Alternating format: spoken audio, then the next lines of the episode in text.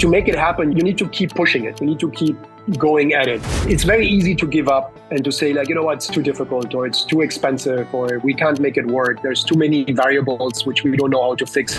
This specific deal, there was at least two times where it looked it was going to die. And then it was about going back, sitting down, thinking it through, and trying to find solutions to those challenges. But honestly, it was the persistency to keep going.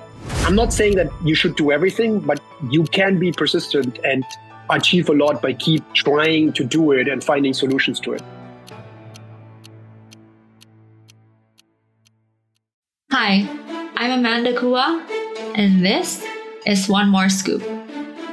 Here, we're sitting down with Southeast Asia's top founders, executives, and investors to have honest conversations about their personal journeys and find out what really happens behind the scenes.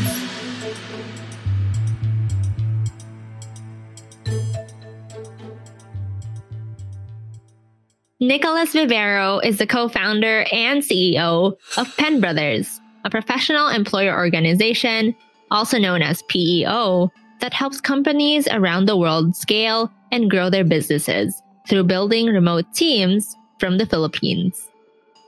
He's passionate about creating meaningful work opportunities for Filipinos and bridging the talent gap in Asia's startup ecosystem.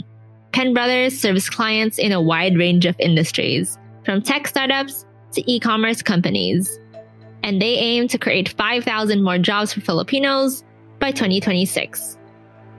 Hi, Nico. So nice to meet you today, and so nice to get to speak with you after, I guess, hearing about you since the start of my tech career and hearing about Penbrothers. Hi, Amanda. Well, thank you for having me, first of all. And, and yeah, it's, it's great to speak to you directly and to be here. I mean, it's, we, as I said a moment ago, I've been, I've been reading your newsletter every morning. It's it's actually quite interesting and it's fascinating how you put all the information from around Asia, Southeast Asia together. It's really helpful and, and really interesting to see what's happening out there, not only in the Philippines, but in other countries. Well, thank you so much, Nico. I think for me, something I'm always curious about with every person I know is that what kind of experience did they have through their childhood and what influenced them throughout their lives? So my first question for you would be, you know, what was your childhood like? Where were you born and where did you grow up? okay, I think we have we need a little bit more time about that. No, I'm joking. so I was I'm actually I'm not Asian. I know this is a podcast, so people cannot see me. I'm not I'm not Asian. I'm actually half South American from Venezuela and half German. I was born in South America in Venezuela itself, lived there for my first 10 years. And then due to family reasons, my mother and I moved to Germany. I managed to go to school there for a few years and then we moved to we relocated after that to mexico so then i did actually my high school in mexico and, and graduated out of high school in mexico so very interesting experiences very different cultures so ironically i thought mexico would be similar to venezuela and it wasn't at all. It's very different but very very nice and very friendly people.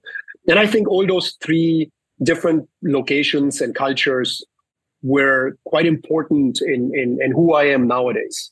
And one and and they are also very important of why I feel so comfortable in the Philippines. Uh, Philippines has huge Spanish influence in its culture, in in the way families interact, friendships are built, and and cabarcadas and things like that. So it's really what was really fascinating for me the first time I came to the Philippines in 2005. I was like, I landed in NAIA and I was like, oh, I, I know this.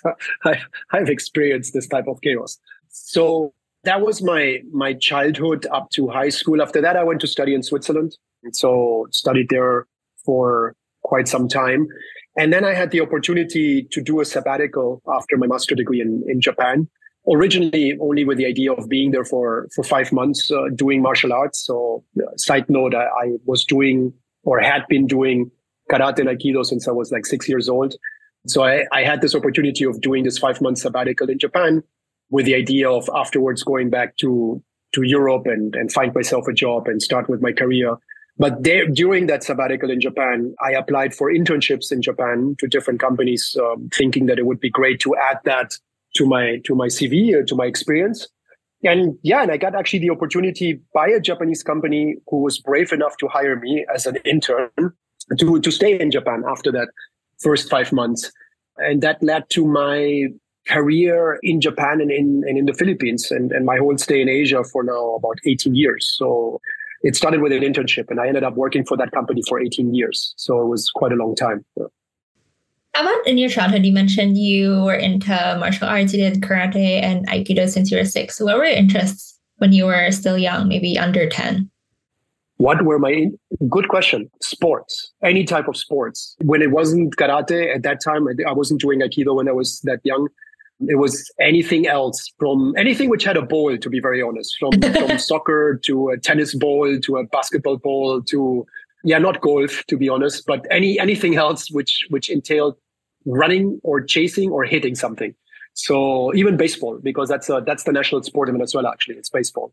So yeah, it, it's sports and being outdoors. So that was actually my my main childhood entertainment. I think my mom took more time trying to get me into the house than than to get me out of the house. and what was the experience like moving so often? I feel like, you know, moving from Venezuela to Europe and then back into Mexico. Those are all very different, right? As you mentioned. What was the experience having to, I guess, get accustomed to a new environment every time? And how do you feel like that influenced you growing up? The experience itself is both very interesting and it gives you a lot of experience and a lot of new things and a lot of new friendships and, and ideas and exposure. So it's it's on the one hand, I always enjoyed it, but at the same time, and it's a little bit difficult to explain, I, I also it, it came with an element of sadness. And also at the beginning, always when there was a move, loneliness, because you're moving, you have your set of friends, then you move to another country, you need to make new friends, you're going to a new school, you don't know anybody. So you feel lonely and you do ask the question, what am I doing here? Why did my parents relocate me here? But at the same time, as I said, you, you do make friends. Um, you do get to know people. You do get to see a different culture. And, and in Mexico specifically, well, also in Germany, to be honest. But, you know, they, they, these are countries with, with a lot of history and a lot of traditions and a lot of yeah traditions history culture so so it's fascinating i mean i think when i moved to germany what was fascinating for me was was a new discovery of a sense of freedom. Like the fact that my mom gave me a bicycle and said, okay, you cycle now to school, which in Venezuela was impossible. It was fascinating to me that, that sense of like, oh, I can, I can do my, do this myself. And then Mexico was differently. It's, it's, again, there was a sense of being alone. Of course, I was with my family there, but you know, you have to make friends. But at the same time, then finding out that the Mexicans are super friendly, super welcoming. The first weekend I was at school, they invited me to some party, and basically I came up, I came back three days later. so yeah, it was it was a lot of fun actually. So it became it, it's it was it was great. But you know, everybody has different experiences when relocating. I, I my sister, for example, for her at the beginning, going to Mexico was not that easy. It took her longer to make friends. But then once she made the friends, she never wanted to leave. Uh, so we all experience different challenges when relocating, but it was great. And it was, it was, it's part of who I am. I mean, I feel very comfortable in different cultures. And I think it moving forward or, or from that moment, I was, it was very easy for me to see a move to a different country, not as a, you know, as something to to avoid, but it's something to actually consider and be open about it and not be afraid about it or of it or from it about it. Anyway, not be afraid. So, so that's why. I mean, afterwards, I moved again. I mean, I moved to Switzerland, then I moved to Japan, then I moved to the Philippines. So all of all of those moves were then moves which I wanted to do. I, I volunteered for them, and I think my upbringing, living in three different countries before that, is what made me that flexible and that willing to explore new things. And then when you're taking your first university degree or maybe even your MBA, what did you have planned for when you graduated? Did you want to work in Germany? Did you want to work in Switzerland? What did you want your career to look like? Yeah, I studied in a university in Switzerland, which is quite renowned for its uh, business and economic departments. Actually, we don't, that university doesn't do much else besides business and economics, and I think some politics or diplomatic careers.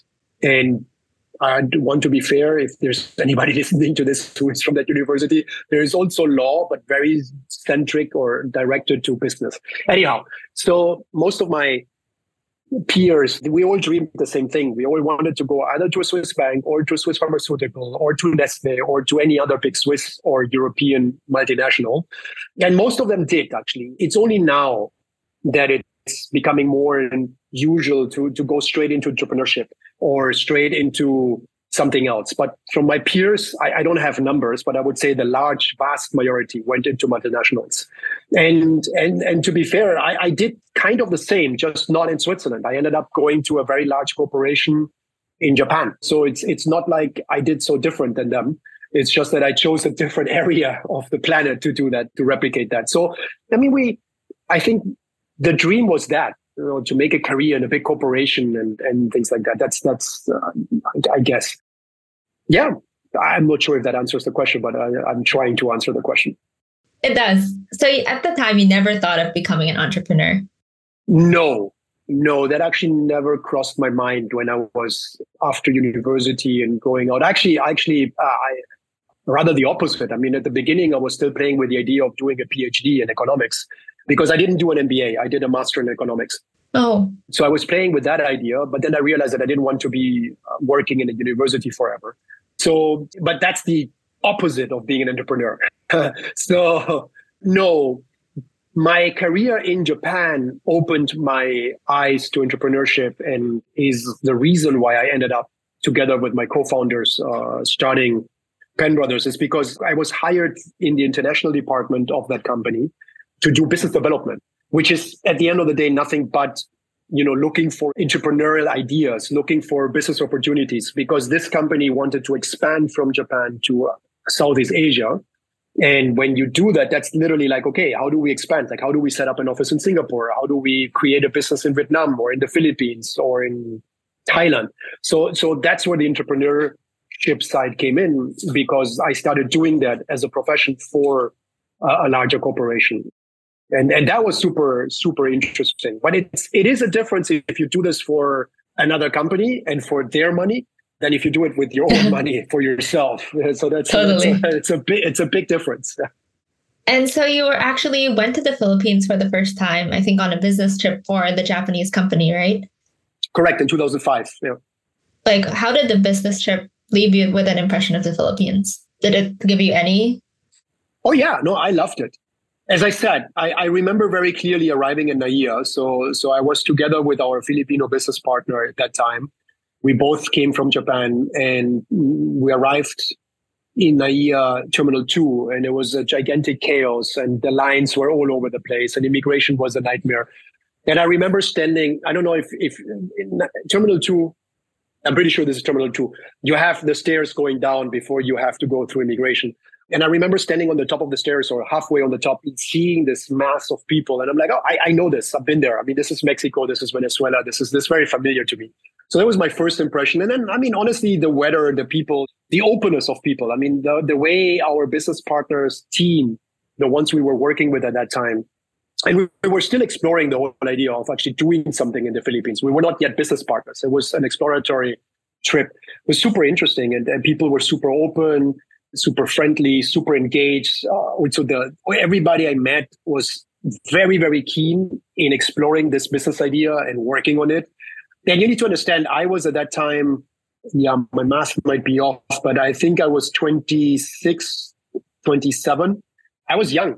My business partner was my my future business partner, our future business partner was the same age. So we and and having then everybody around us being super energized and super positive about it and, and actually listening to our coconut ideas of what business we wanted to create was was was really great. It left me. I mean, I I remember I went back to Japan, and then my reporting back to Japan was like, listen, we have a big opportunity there because of the potential client, because of what they want us to do, but also because of the people in the Philippines and the people with or working with our business or at our business partner. I mean, that that needs to come together because you can have a great opportunity, but if you don't have the right partner or team that you can make it happen, then it's not it's not going to work. It's not going to make it. It's not going to happen.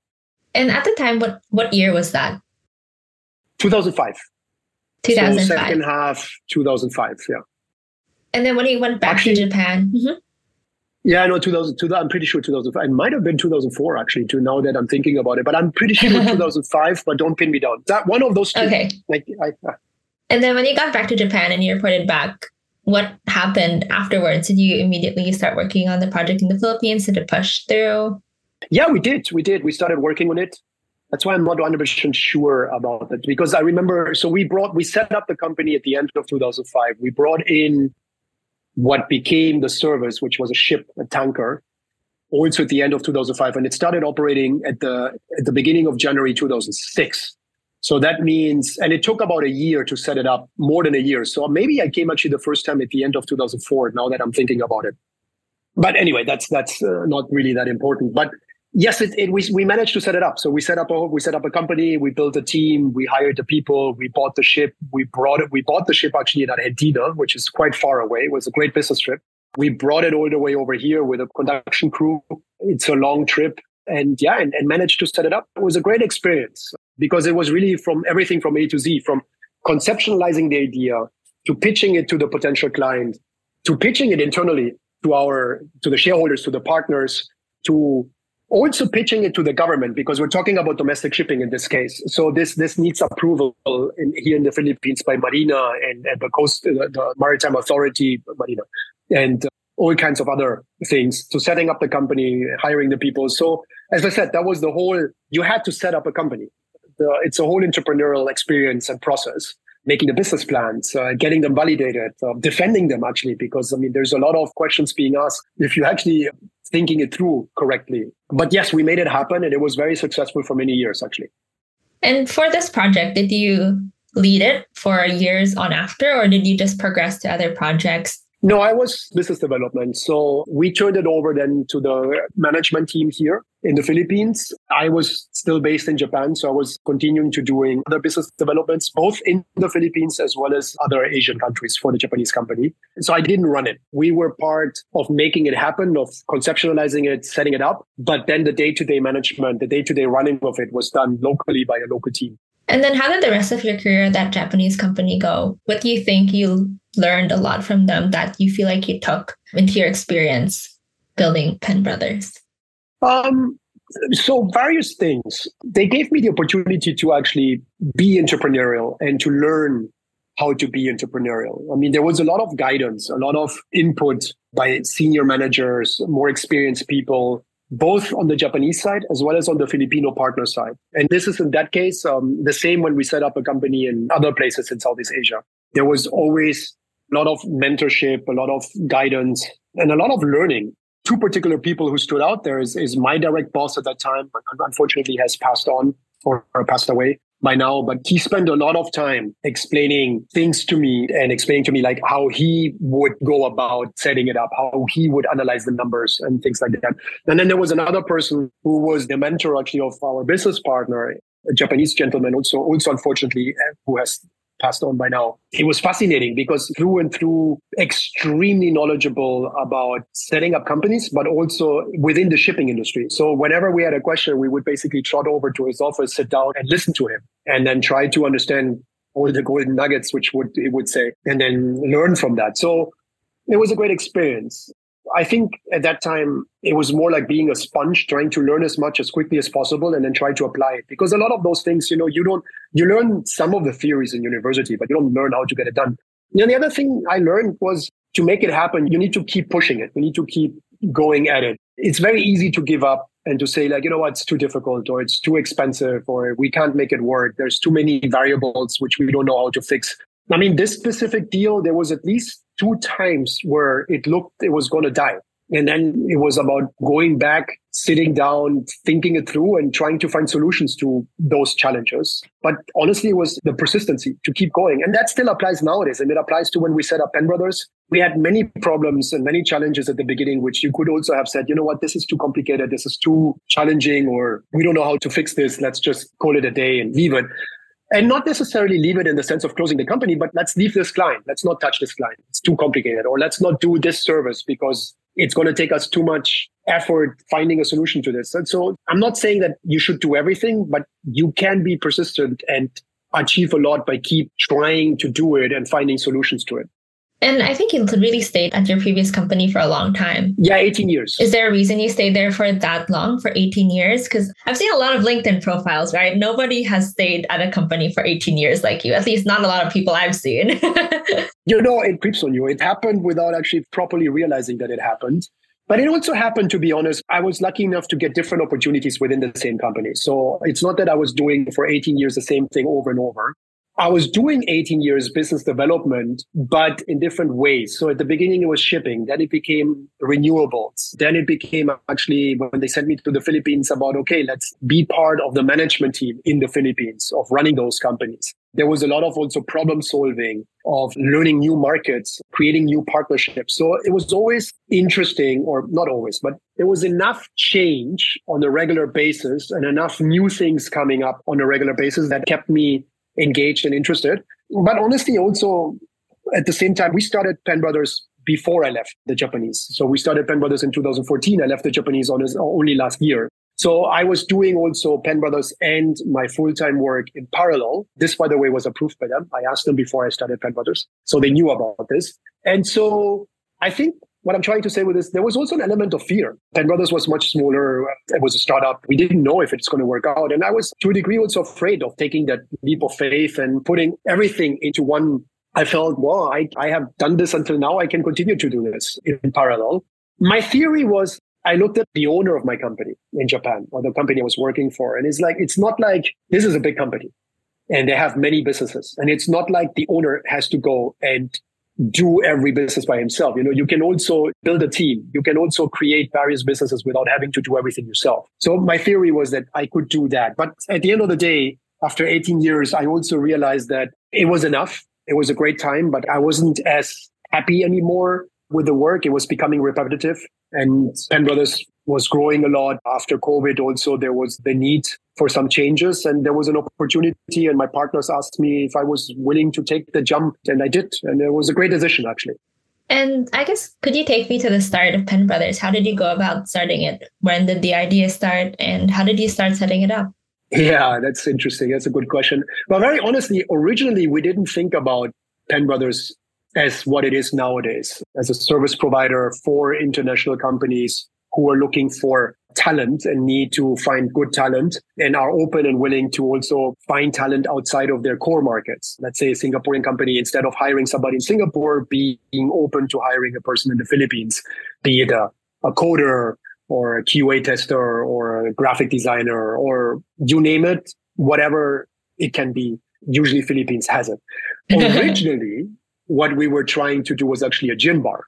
So that was actually our first idea. Um, a gym a, bar? A, yeah, a, a bar in a gym. Yeah, we were no, no, no, no, no. A gin bar, like gin, like Ginebra, like gin, like like the oh, drinks. Oh, a gin bar. Cocktail okay. bar. Yeah, gin cocktails. Got it. Yeah. That was originally our idea, and we were actually looking for spaces in BGC and in Makati to set up a bar. Then we very quickly realized that that was not really what was going to make us happy, especially the working hours after our regular job. Um, and also the scalability. I guess you can scale bars and restaurants, but we don't know anything about it. Neither my business partners nor I have any clue about it. It was more of a pipe dream. So then we went in to do different things or look at different ideas. But my main co-founder and best friend, Guy, at that time, he then became a partner in a startup and they had just raised Series A, I believe. So they were looking to scale. They needed to find people and he was looking for people and he was visiting me in the Philippines. And I recommended to him, like, let's try it out in the Philippines. If the Fortune 500 companies can do it with BPOs, why can startups not do it also? Why can we not find really good Filipinos to work for startups, even if the startup is not in the Philippines, if it's the startup is in somewhere else? So that's how we started. And that's how we decided to try it out. So he needed people. So we found some people initially actually as freelancers to just give it a try for him. And when he realized that they were really good and they really had the skills, but also the personalities he was looking for, then we set up the company, we set up everything needed to make it work. And we set up our first office because at that time there was no WeWork. There was, I think, only a space available and they were full. so we needed an office space. We needed to provide internet. We needed to provide everything at that time. So that's how we started. We started from a need. We didn't start honestly because we had this grand idea of like, oh, we have this vision of being a service provider to startups. We had a startup who needed people and we're like, well, why don't we try it out and see if we can provide I have this idea, or we have this idea that Filipinos can be great also for startups, not only for Fortune 500 back office support. So that's how we started. So your first test was really providing talent for your friend's company. Yeah, yeah, yeah. Correct. And then when did you realize that, okay, this is working? Was it like one month into the job, two months into the job, where they were already hired? Uh, very quickly after hiring the first people, because way and behold, when we started reaching out to our network, we realized that there were various people in our network who were interested in the same service. They either had other startups or young companies and who needed talent and were looking for talent and they thought, oh, Philippines is actually a great idea. Or there was another friend of ours who actually had already a team in the Philippines, but they were freelancers and they needed to basically get properly, you know, get a proper HR, get a mandatory benefits and all those things, which usually freelancers don't. They, they are supposed to get it themselves, but they don't. So that was uh, another scenario. Honestly, the first office was designed for about 40 to 50 people. Within two weeks, we were full. So yeah, it took us by surprise, to be very honest. So the office is full because you would hire the talent and let them work from your office. Uh, yes, both. Both because we would hire the talent and then they would work from the office. At that time, remote work was not yet, I mean, re- like working from home, like it is now from after COVID, was not yet a given and actually even asked for. Uh, but we also had a little bit of co-working demand. So there were also some companies who knew us friends who said like, Hey, you happen to have an office. I happen to have five people. I need a, a, desk for them, a space for them with good internet. Are you available? So at the beginning, we grew with both. So a little bit like KMC, we grew with both providing the people, the talent itself, as well as also providing co-working space. We still have a little bit of co-working, but it's very minor. We focused very soon after on the people. And then what did the first year of Penbrothers look like? And how does that differ from maybe the setup or how you guys operate now, or maybe the business model works now? Well, I mean, the business model is inherently, in a nutshell, it's still the same. The difference is obviously the size that we have nowadays and the resources we have nowadays and the team we have nowadays enables us to provide a much more comprehensive service to our clients and a much more tailor fit and consultative approach to how we service our clients. So at the beginning, we had to do everything ourselves. We had to interview the people. So let's say a client comes, let's say you, you come and you say like, okay, you know, I'm growing my, my newsletter. I need some more content writers and I need somebody else who can support me set up the podcast and help me, you know, the scheduling and whatnot. So I need three people. At that time, you would give us the job description. So uh, kind of, and then we ourselves would go out there together with Gabi, our third co-founder and try to find the people and look for the people and hire the people. And we would have to do payroll ourselves and accounting ourselves and yeah, everything. We were shoestringing it because, you know, we were small helping with the fixing of the internet ourselves and stuff like that. That's a very different situation nowadays. I mean, we are much larger corporation and nowadays we have a dedicated talent acquisition team. We have a dedicated sales department client success department, IT operations department, which helps fixing the internet when it's not working and making sure everything is working in the offices and at the homes of our employees. So that enables us to provide a much more, I call it consultative approach. Maybe there's different ways of calling it, like a much more hands-on, helpful approach where we can help the potential client under, and the clients understand what they need, what job description they have would translate to in the Philippines, understand also what other services do they need. For example, can we provide you with learning and development, with team building events? Can we provide you with other HR related services which you need to build your team, retain your team, grow your team, grow the people within your team? Because again, they're our employees, but they are working for a specific client, providing service to that client. So it's in the best interest also of all our clients to make sure the people here are engaged, they're happy, they are getting training, they feel supported, they have obviously good internet and infrastructure. So all of those things nowadays we can provide them in a much more comprehensive way than what we were able to do when we started. And how did it look like initially? How did you fund the company? I know now there's a lot of angel investors and venture capital. But I think at the time that you started, I think that was 2014. That was mm-hmm. probably not the case, right? So how did you fund the company initially? Uh, we put in our savings, to be very honest. So both Guy and I took a very large portion of our savings and invested it into the company and then shoestrung it. I guess that's the past tense from there. So and that's also part of the reason why we never did hyper growth kind of situation because we couldn't do it. We couldn't just say, okay, let's hire 50 salespeople and go crazy and let's throw a lot of money into Google AdWords and marketing and social media and whatnot because we didn't have the money for that. So we had to grow it slowly, but also carefully and word by mouth through our network and recommendations of existing clients or people who knew about us or friends who knew about us, who knew about somebody else who was trying to hire people. Which is much slower growth. I personally like it. I prefer it that way. I would have a little bit of a cold sweats and nightmares if I would have huge cash flow deficits, all based on the dream one day we're going to make this positive if we just grow fast enough. That's not really the way the Japanese do business. And that's how I was trained for 18 years. So, yeah.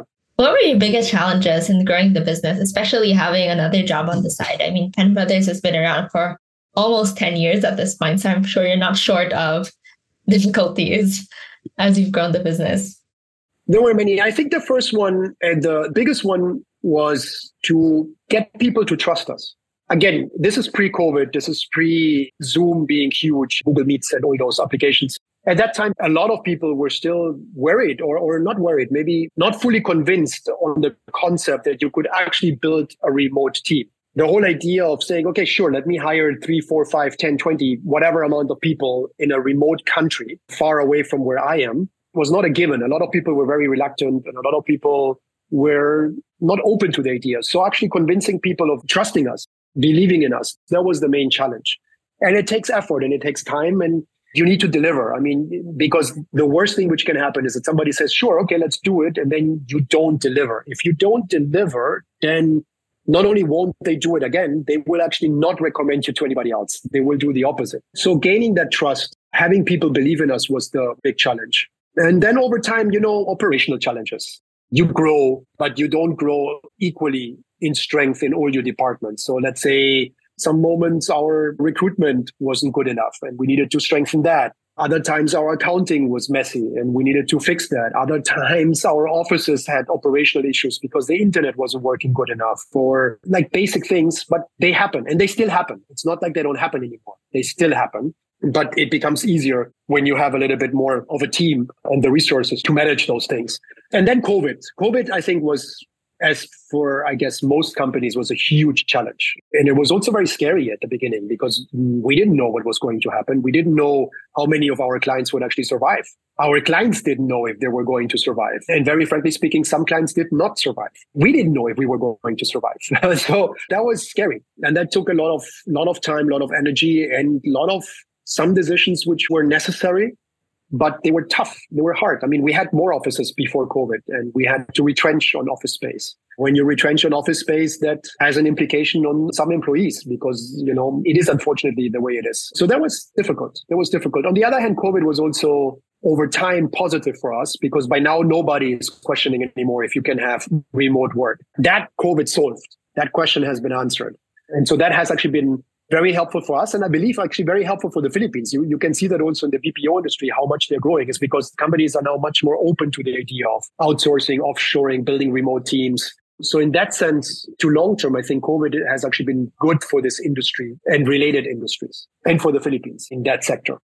And moving from working at a large corporation to being a startup CEO, what were the biggest shocks, I guess, as a leader in running the business? Oh, I think so. The difference between my experience and I guess other people is I came in already as a CEO into Penbrothers when Penbrothers was already seven years, seven and a half years, so quite established. And we already had structures and systems and a good team. I think, nonetheless, that being said, when I came in, it was at the same time that we had about half of the senior leadership team was also new or coming in at the same time. So there was a lot of adjustments and change management happening, which was difficult for a lot of people because, you know, a lot of not just the CEO, but a bunch of people were changing and, and new with new ideas, new goals, new visions. So that all had to be aligned.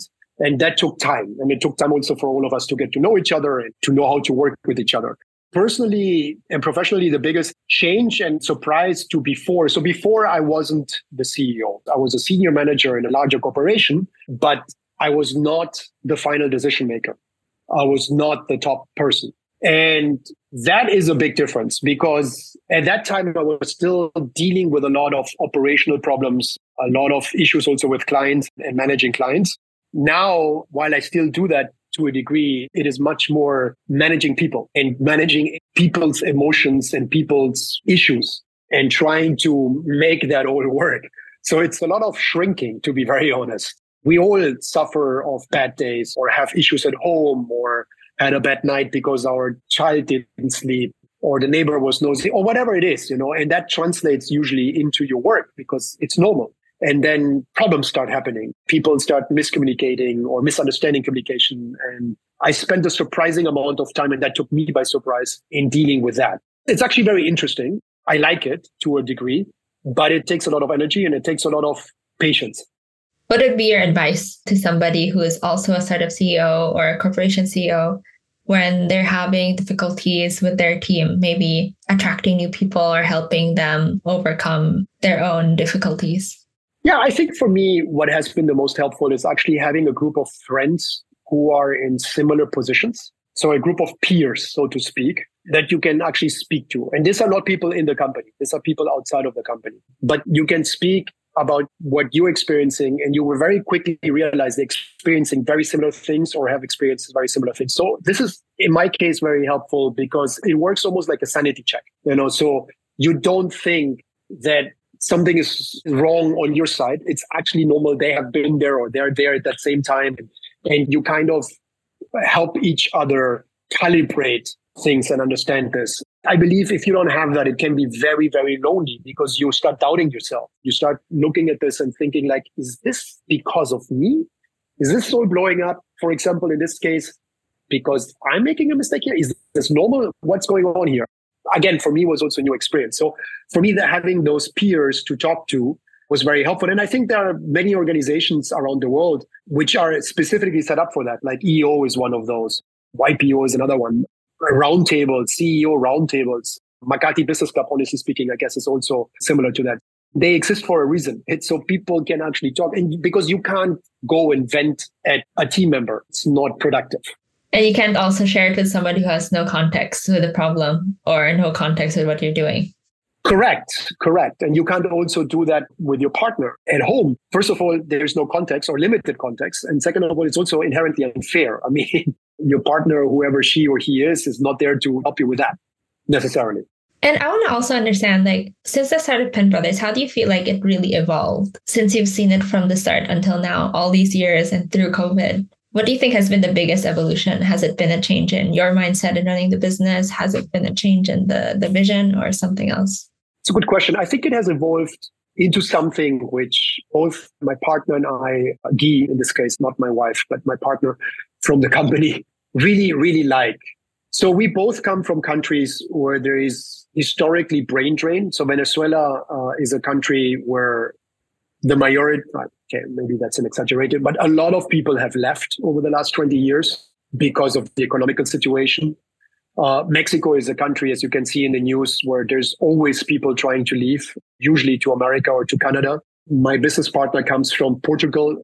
Portugal has changed in the last five, six years, but before that, it was a country where people would migrate away. They would go to England, they would go to Germany, to Switzerland, yeah, to Northern Europe or America. So we come from countries where brain drain is a big thing. And so one of the ideas we had when Penbrothers started becoming more serious is okay, how do we scale this? Not just because we want to make it bigger, but also because at the end of the day, this is a way to provide interesting jobs in the Philippines higher paying jobs, which otherwise would not be available to the Filipinos. If you want to work for some of our clients in America, in Australia, in Singapore, in, in Europe, without them working through us, they would have to leave the Philippines. They would have to move to America or move to Australia or move to Europe or work freelance, but then not have all the social benefits that somebody who takes care of them from an HR perspective, from a taxation perspective, from an HMO perspective. So for us, this has been also a way of creating something which, in a very small way, minimizes brain drain. And now after COVID, and that's the evolution of this whole brain drain idea. Now after COVID, because people can also work from home, they don't have to come to Manila. They don't have to come to the office.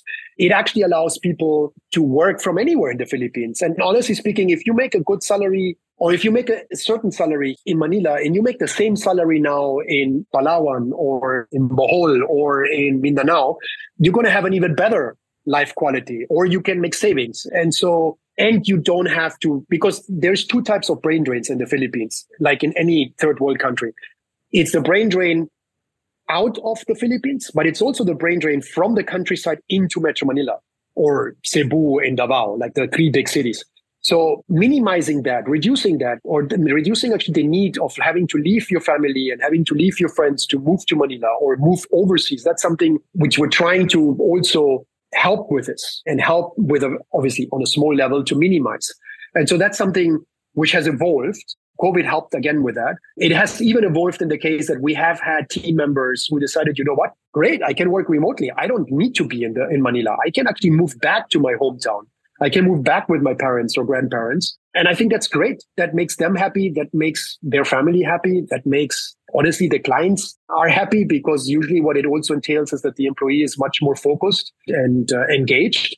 So it's a win on all sides. And it's something we're very proud of. And it's something we always thought about that how can we make this? So pre COVID, we actually were thinking, how do we set up offices all over the Philippines so that people don't have to move to Manila, that they can work from there? Now, after COVID, yeah, remote offices is still a thing, but it's also working from home.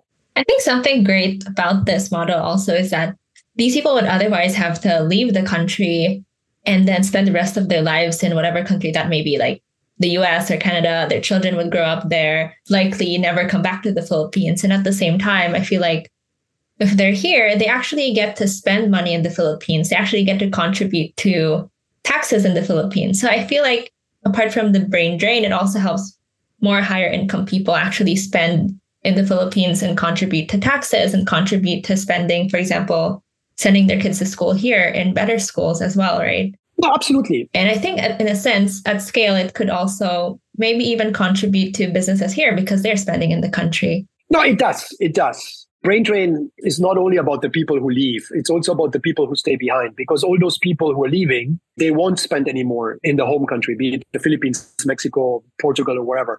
And so what will happen from an economical theory is that you have a downward spiral. You know, you have less people going out, less people going to restaurants, less people affording certain things. So that will impact other businesses, which will sooner or later be impacted sufficiently that they also won't be sustainable anymore. And the tax base is also a problem because it erodes the tax base of the country. And that will impact the capability of the nation to do infrastructure projects, to improve things, to improve public schooling or public infrastructure or build subways and so on and so forth. So all of that creates a downward spiral and it's very negative. So actually reversing the brain or limiting, minimizing the brain drain and ideally reversing the brain drain is hugely important from an economic perspective to help a country grow and evolve up into a more developed economy. Because if people leave, it won't happen. And also investors won't be motivated in investing into like a new restaurant or a new hospital or into infrastructure because why would you do it? People are leaving anyway. It doesn't actually make business sense almost. So it is very important to help the brain do it. And one thing you mentioned is very true. And I've seen this with Venezuelans that I've met around the world. After, and, and I'm an example, after a certain amount of time of living overseas, you know, you set up your life. You have your friends, you have your family, you have your kids, they go to school. You're not going to move back, or maybe you will, but years later when you retire. It's very unusual to suddenly mid career with young kids to say, oh, you know what, let's close everything, let's move back and see what we can do over there. Specifically, if the economic situation hasn't changed or hasn't improved sufficiently. It can happen, of course. And there are Filipinos coming back, and that's great. Again, don't quote me. I don't know the exact statistics, but I would assume it's not the same flow backwards than outwards. Right. I'm still curious as well. Like, how do you feel like building a business over the past few years has really shaped you as a person? I mean, you've committed to this for almost 10 years. Excellent question, also. I think it has made me definitely more mature, if I can use that word, and more patient. I think 10 years ago, I think my friends would agree with this. I was way more, I had a much shorter fuse, let's call it that way. And I was way less patient. And I think over this 10 years, not only with Penbrothers, also with the other businesses done with the Japanese company, I mean, you learn and you grow, you become more, I became more patient and I became also more understanding, I guess, of certain things. And of course, we want things to improve and problems to be tackled, but you go at it in a different way and you learn also to work better. I learned to work better with my team and in a team and be part of the team and give people also time. You know, I think that's actually one of the biggest learning experiences is like, okay, it won't happen immediately. We need to give people also time to onboard themselves, to understand the problems and then to fix them. And there's an element of patience there with some limits. And I guess like to wrap up, There's one question that I ask everybody who comes on the podcast, and that's outside of work, what's one thing that you want to achieve in your personal life? Whether that's something you want to achieve this month, this year, even five years from now or 10 years from now, what's the first thing that comes to mind? I think something I want to do is I want to rediscover certain places which I haven't been for a very long time since my youth childhood and also when I was, as I said, I, for example, I did my high school in Mexico, but I haven't been in Mexico for many reasons since almost 20 years by now. And so there are certain places in this, in South America and in Central America, I would love to go back rather sooner than later to rediscover them and also to re-explore and see them with different eyes. You know, it's, it's very different if you see them when you're 10, when you're 15, or when you see them now. I mean, I'm, I'm 45. I'm very keen of doing that actually. And it's something I'm trying to find time starting next year to do that actually. What does rediscover mean? Like stay there for a month or stay there for six months? Let's start with a month or a few weeks at a time. But yeah, that would be an idea. I actually was talking to somebody recently, a month ago, who was doing exactly that. That's not what I want to do, but it's an interesting concept. They were traveling so one month in Mexico, one month in Guatemala, one month in Panama, and then they were going to go all the way through South America, one month at a time in, in a different country. And I think that's more than rediscovered. That's actually proper discovering because there's many places I've not been.